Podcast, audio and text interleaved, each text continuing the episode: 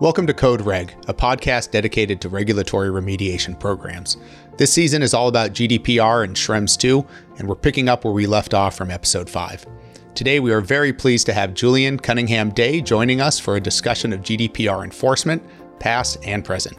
As an important reminder, the contents of this podcast are based on our experience handling large scale remediation projects for our global client base and does not constitute legal advice. Factor is an integrated law company providing complex legal work at scale. We are not a law firm and do not provide legal advice. Uh, over to you, David. Thank you, Koki, and uh, welcome, Julian. It's nice to reconnect professionally after several years. Uh, we're pleased you could join us. Uh, Julian, would you like to briefly introduce yourself to our listeners? Thanks, David. Yes, my name's Julian Cunningham Day. I'm a partner with Linklaters, a global law firm and I've been working with international businesses for over 20 years, helping them devise and implement their strategies for complying with data transfer requirements such as the GDPR. And I'm greatly looking forward to discussing it with you today. Terrific. Thanks, Julian. Uh, so, would you like to kick us off and kick off the discussion by providing your views as to the current GDPR enforcement environment and how it has evol- evolved since the uh, GDPR came into force in 2018? Absolutely. So, I guess initially, GDPR enforcement really focused on what you might call the low hanging fruit of compliance, such as data security breaches and failures to comply with individual privacy rights, such as marketing consents and data access rights. These would often lead to complaints from individuals directed to regulators, and the regulators would be then inclined to respond and to seek enforcement against companies.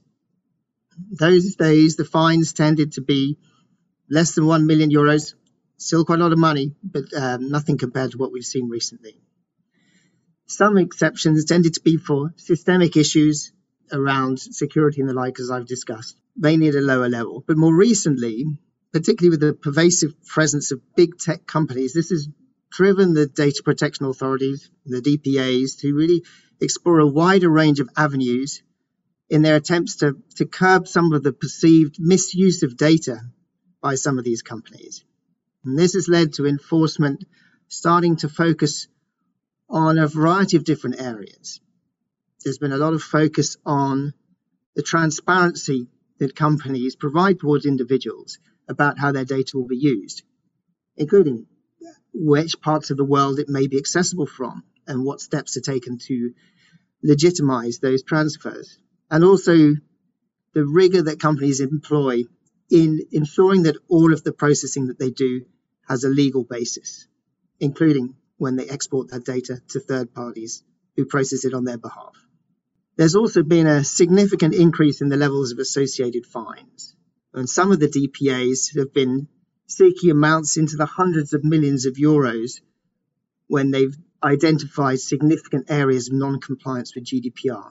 And as a result, this has really put compliance with these data protection rules on a similar level to the compliance risks associated with antitrust and competition issues that we've often seen facing such significant penalties in the past.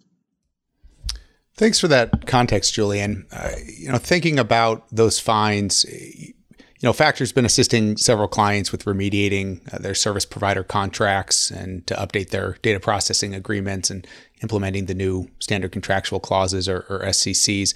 Uh, all of these clients, you know, for all of them, enforcement is, is really top of mind. Uh, and knowing that uh, they won't necessarily be fully remediated uh, by the EU Commission's December 27th, 2022 deadline can you speak to the likely enforcement posture uh, following that deadline uh, coming up in, at the end of the year here?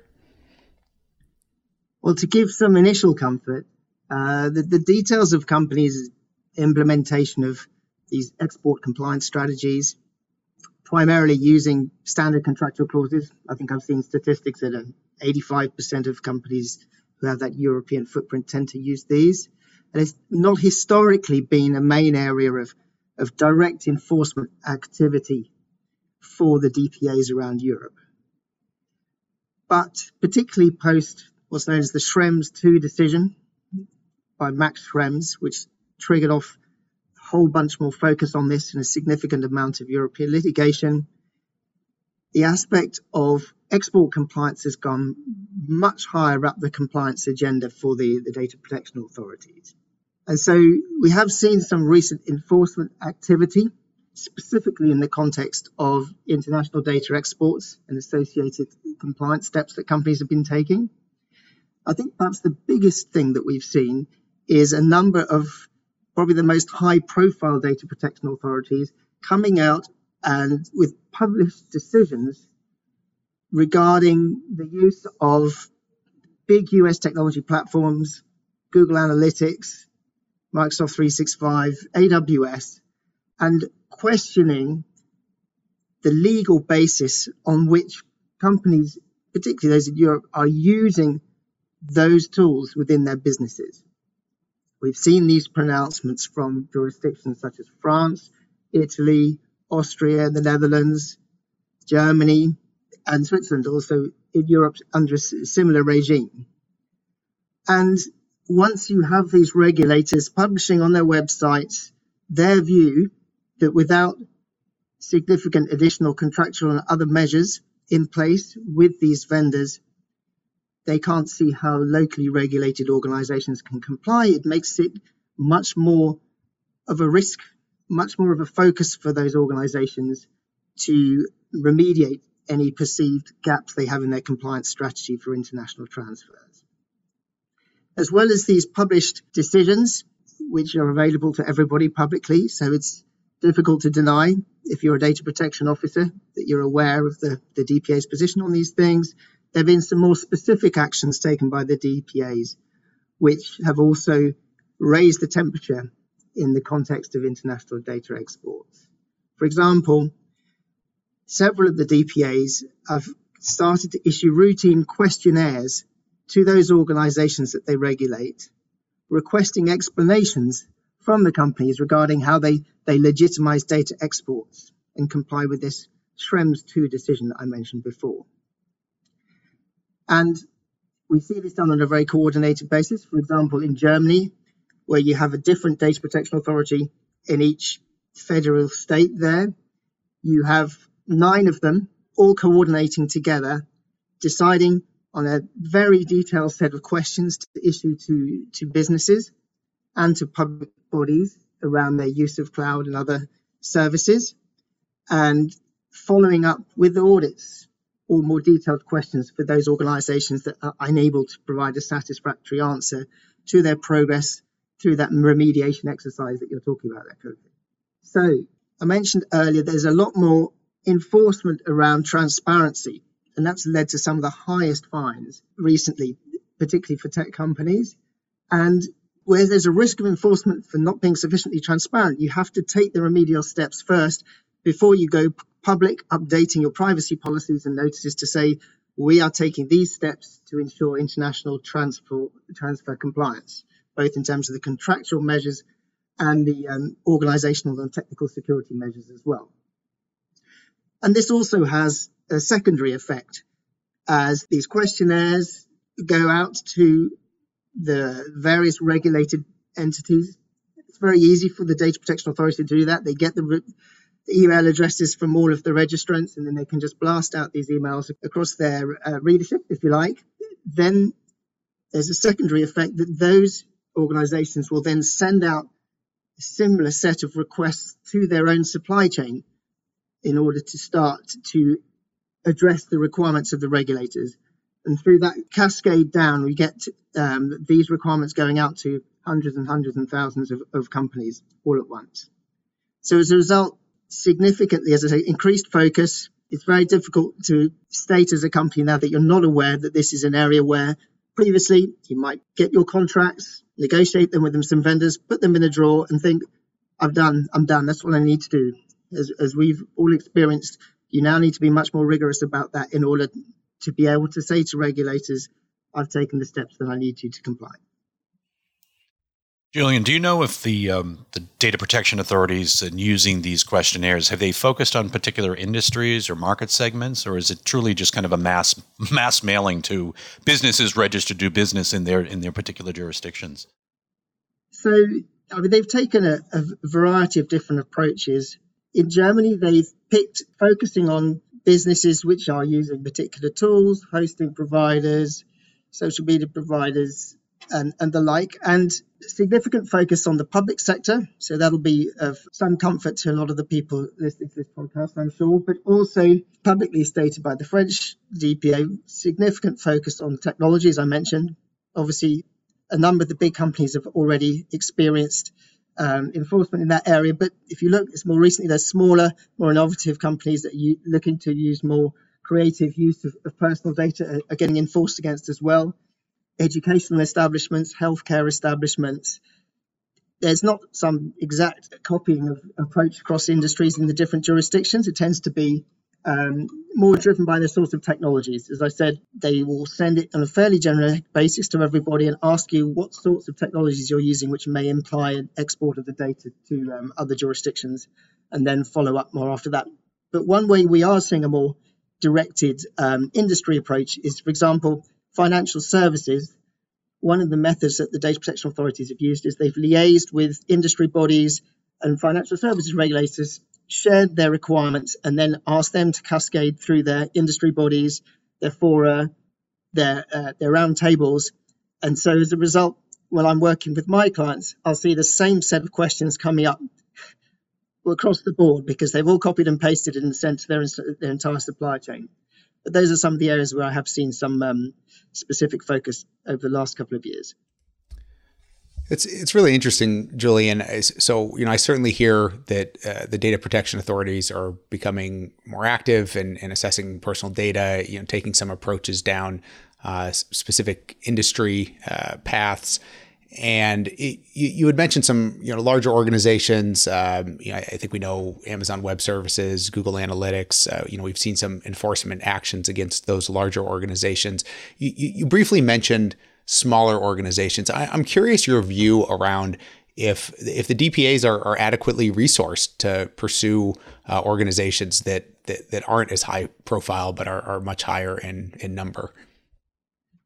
It's a good question, and historically, there's been you might say quite a lot more bark in the regulatory posture than bite around this due to to resourcing constraints. But uh, I mean, a couple of things have happened. First of all, the GDPR has implemented a focus on international cooperation between the DPAs. This concept of a one stop shop, which you may have already discussed with some of your clients, um, where the regulators will, if you like, say, okay, France, you lead on this one, Germany, you lead, lead on that one. They can share the load and I saw a report recently from some of the DPAs. They're talking about thousands of co well, I think 2,000 cooperative procedures that have been going on, leading to hundreds of enforcement activities off the back of them. So this way, they have a, you know, they have 25, 30 different bodies with all the different ones in, in Germany. That multiplies again, all working in a much more coordinated way to give more coverage for the markets and using their resources more more efficiently so there's that to start with. But then most of this is done, as I said, at scale through certainly not in person um, investigations. That's very much a last resort, and we don't see that very often. Although still still possible. It's more through correspondence electronically. You blast all the questions out, watch the organisations struggle sometimes to respond to them, and then you pick up the ones who are struggling a bit with their response. Then you drill down into further detail, and you can do that with a centralized team fairly efficiently. And so we see that covering a lot of the ground. In terms of the likelihood of enforcement, particularly as I said, if you're a small, a smaller organization, I think you can still be feel fairly comfortable that the way the DPAs need to operate is to focus on the key areas of risk.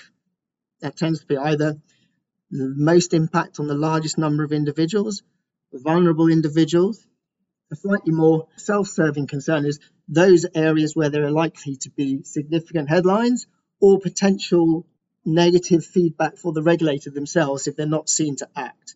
So if you can avoid those areas, you're likely to be below the radar level, certainly for a while, as the regulators focus on those larger risks for the larger organizations who are processing significant amounts of data, particularly on a cross border basis We've talked about the tech companies, other organizations, other businesses which do deal with huge volumes of data, particularly the most sensitive data, health data, political affiliation, all of these areas which the regulators particularly care about. So there are areas, if you think about your own organization's risk profile, you look at the kind of data they process and the volume and the, ge- uh, the geographic spread, and you can decide whether or not you're likely to be really the focus for the regulators at this stage. But for most organizations, small, medium to medium to large, I would be reasonably confident to say they have a, a bit more time left in order to put these remediation measures in place before the regulators are start likely to take more proactive enforcement steps. That makes sense. Thanks for that, Julian. Um, I'd like to, I guess, turn the discussion a bit to kind of private rights of action and maybe the type of, uh, of the form of action those that private right of action might take for, you know, data subjects that um, may be um, injured pursuant to or have been damaged in some way pursuant to a data breach or I guess even situations potentially where it's not a data breach, but uh, a company that is in possession and processing personal data has not technically uh, or fully in, in compliance with uh, with the GDPR in the form of class actions. You know, they've been very, they are very pervasive uh, um, in the United States and have been for many years. But I understand they have not been as widely used, but maybe you'll tell me otherwise in the EU. Um, and I'm aware of a somewhat recent, I think it goes back to 2021, a, a recent attempt uh, at a class action in the UK, um, a case called Lloyd versus Google. Um, what are you seeing or hearing about class actions as a mechanism um, to file suit under under the GDPR? So yes, this has been a, a certainly has been a hot topic in Europe over the last couple of years. As you say, it's um, it's not necessarily been a particularly well trodden path in the legislatures around Europe in the past, but uh, it's certainly been explored. As you said, there was a very high profile case in the UK last year where an organized, well, an individual with a significant organization behind it sought to demonstrate that it could quantify a loss associated with the use of data by that organization and that it should be able to claim against the organization as a result. It was a significant test case which went to a very high level of the courts in the UK but was ultimately unsuccessful. Um, what has happened is that the whereas the GDPR itself obviously is a uniform set of rules which apply across the continent, class action rules are more individual, less harmonized, if you like. So certain jurisdictions, particularly the Netherlands, have implemented legislation which will enable bodies to bring claims on behalf of um, identified classes of affected individuals. And more recently, in the last year or two, they've been able to claim monetary compensation in respect of those individuals as a result of, for example, breach of the GDPR. Now, there's three significant cases that have been rumbling through against three significant tech companies in the Netherlands. We'll have to see how they, they end up. But more generally, there is a significant amount of legal cases being looked at by the CJEU, obviously the top court in Europe, um, regarding the necessity for individuals to, if you like, prove loss in order to bring claims under GDPR. And the most recent findings through what we've seen, I think there's 65 cases ongoing through the CJE at the moment. The direction of travel is that it will not be necessary to prove harm in order to bring monetary compensation claims potentially at an individual level rather than the class action level as well, pursuant to breaches of the GDPR. This would be a significant change in the weather, if you like, for GDPR enforcement, because it's always been pretty difficult to translate your sense of outrage or disappointment with a service into some financial figures. But now a technical breach in and of itself may be sufficient, which brings us again back to our subject today of um, making sure that you can demonstrate that you have taken the steps to avoid any claim that a technical breach of, say, data exports has occurred. Sure. So, not having the updated standard contractual clauses in place could be such a technical breach that might lead to some monetary paying out some monetary damages to an individual or group of individuals. Yeah. It could indeed. So, Julian, I'm, I'm thinking about the years ahead and simultaneously looking back at the past several years and, and thinking about Factor clients uh, who we've worked with for GDPR and, and remediation efforts. And uh, needless to say, a, a, lot of heartburn and time and energy uh, going into those remediation efforts. But looking at the years ahead, looking forward, you know, I've I've heard that the U.S. and the EU are working on new uh, new privacy shield framework to help legitimize data transfers uh, from the EU. Uh, but it it would be great to get uh, your perspective on how far those discussions have progressed, and um, you know if there's anything else that we can expect uh, in the months and years ahead, uh, you know, from these the, these data regulatory agencies. And, and I just I would add to that. Uh, I guess will it are they looking forward enough to kind of Schrems proof it? Such that it, it won't be right. it won't be challenged again in the future. Yeah. Good question. So um, well first of all you know a significant step forward with an executive order by president biden i think a month ago now putting in place the necessary measures stateside to support what they're kind of calling now privacy shield 2.0 well, they uh, he's possibly 3.0 actually, where they're having a third go at establishing a framework in the US which will be sufficiently robust to, first of all, attain that adequacy determination from the European authority, and second, withstand the now inevitable legal challenges to that adequacy assessment which we experienced last time. So I think it's fair to say good progress. Obviously, as you said, they're very mindful of the fact that the Schrems 2 decision and all of the regulatory guidance that came up around it massively raised the bar in terms of the requirements to use standard contractual clauses. And so when you're trying to create an alternative compliance option, which doesn't involve so many bits of paper and so many now well established processes, they're going to have to find some very detailed ways to underpin the principles which they're debating in order to provide that comfort to the European authorities that they're not going to green light something and then six months later they just get the rug pulled out from under them again by a bunch of clever students in Europe who find loopholes and everything else. So for that reason, it's it, it's certainly a positive step. And in you know the next two three years, I'd say we may have something robust enough the companies can start to think about pivoting if they want to towards that. But unfortunately, with that kind of timescale in mind, you really have to think about a workable solution for now, which will stand the right. test of time at least for a few years before thinking about plan B, which will be tempting, but I'm afraid you need to be fairly patient. Yeah, yeah, that's fair.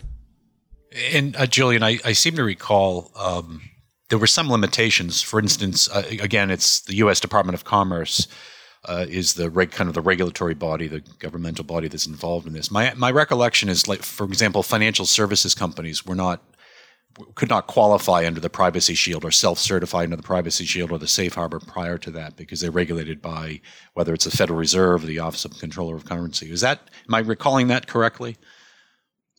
You absolutely are. And so it was never a, a holistic solution, if you like. I think they're trying to make it more of a holistic solution this time. You know, there's it's so much more of a kind of holistic debate, both I think in the US and, and Europe, that you know to try to come up with a solution for everyone. But whereas to a certain extent, Europe benefits from fairly unitary regulatory regimes and standards. You know, trying to impose the same standard across the entirety of the different industries in the US and the different regulatory bodies it's a whole different ballgame. It would be great if we could make it happen. We'll see. That makes sense and is very helpful. Uh, thanks so much for your time today, Julian. I really appreciate you being our special guest. And as always, uh, thank you, David, for joining as well. Uh, and thank you to all of our listeners for listening to this episode of Code Reg. Uh, this is the final episode of our season. Uh, please be on the lookout for future seasons of Code Reg. You can find this podcast and more at our website at www.factor.law. And if you enjoyed this episode, we'd really appreciate if you take a moment to leave us a review wherever you listen to your podcasts.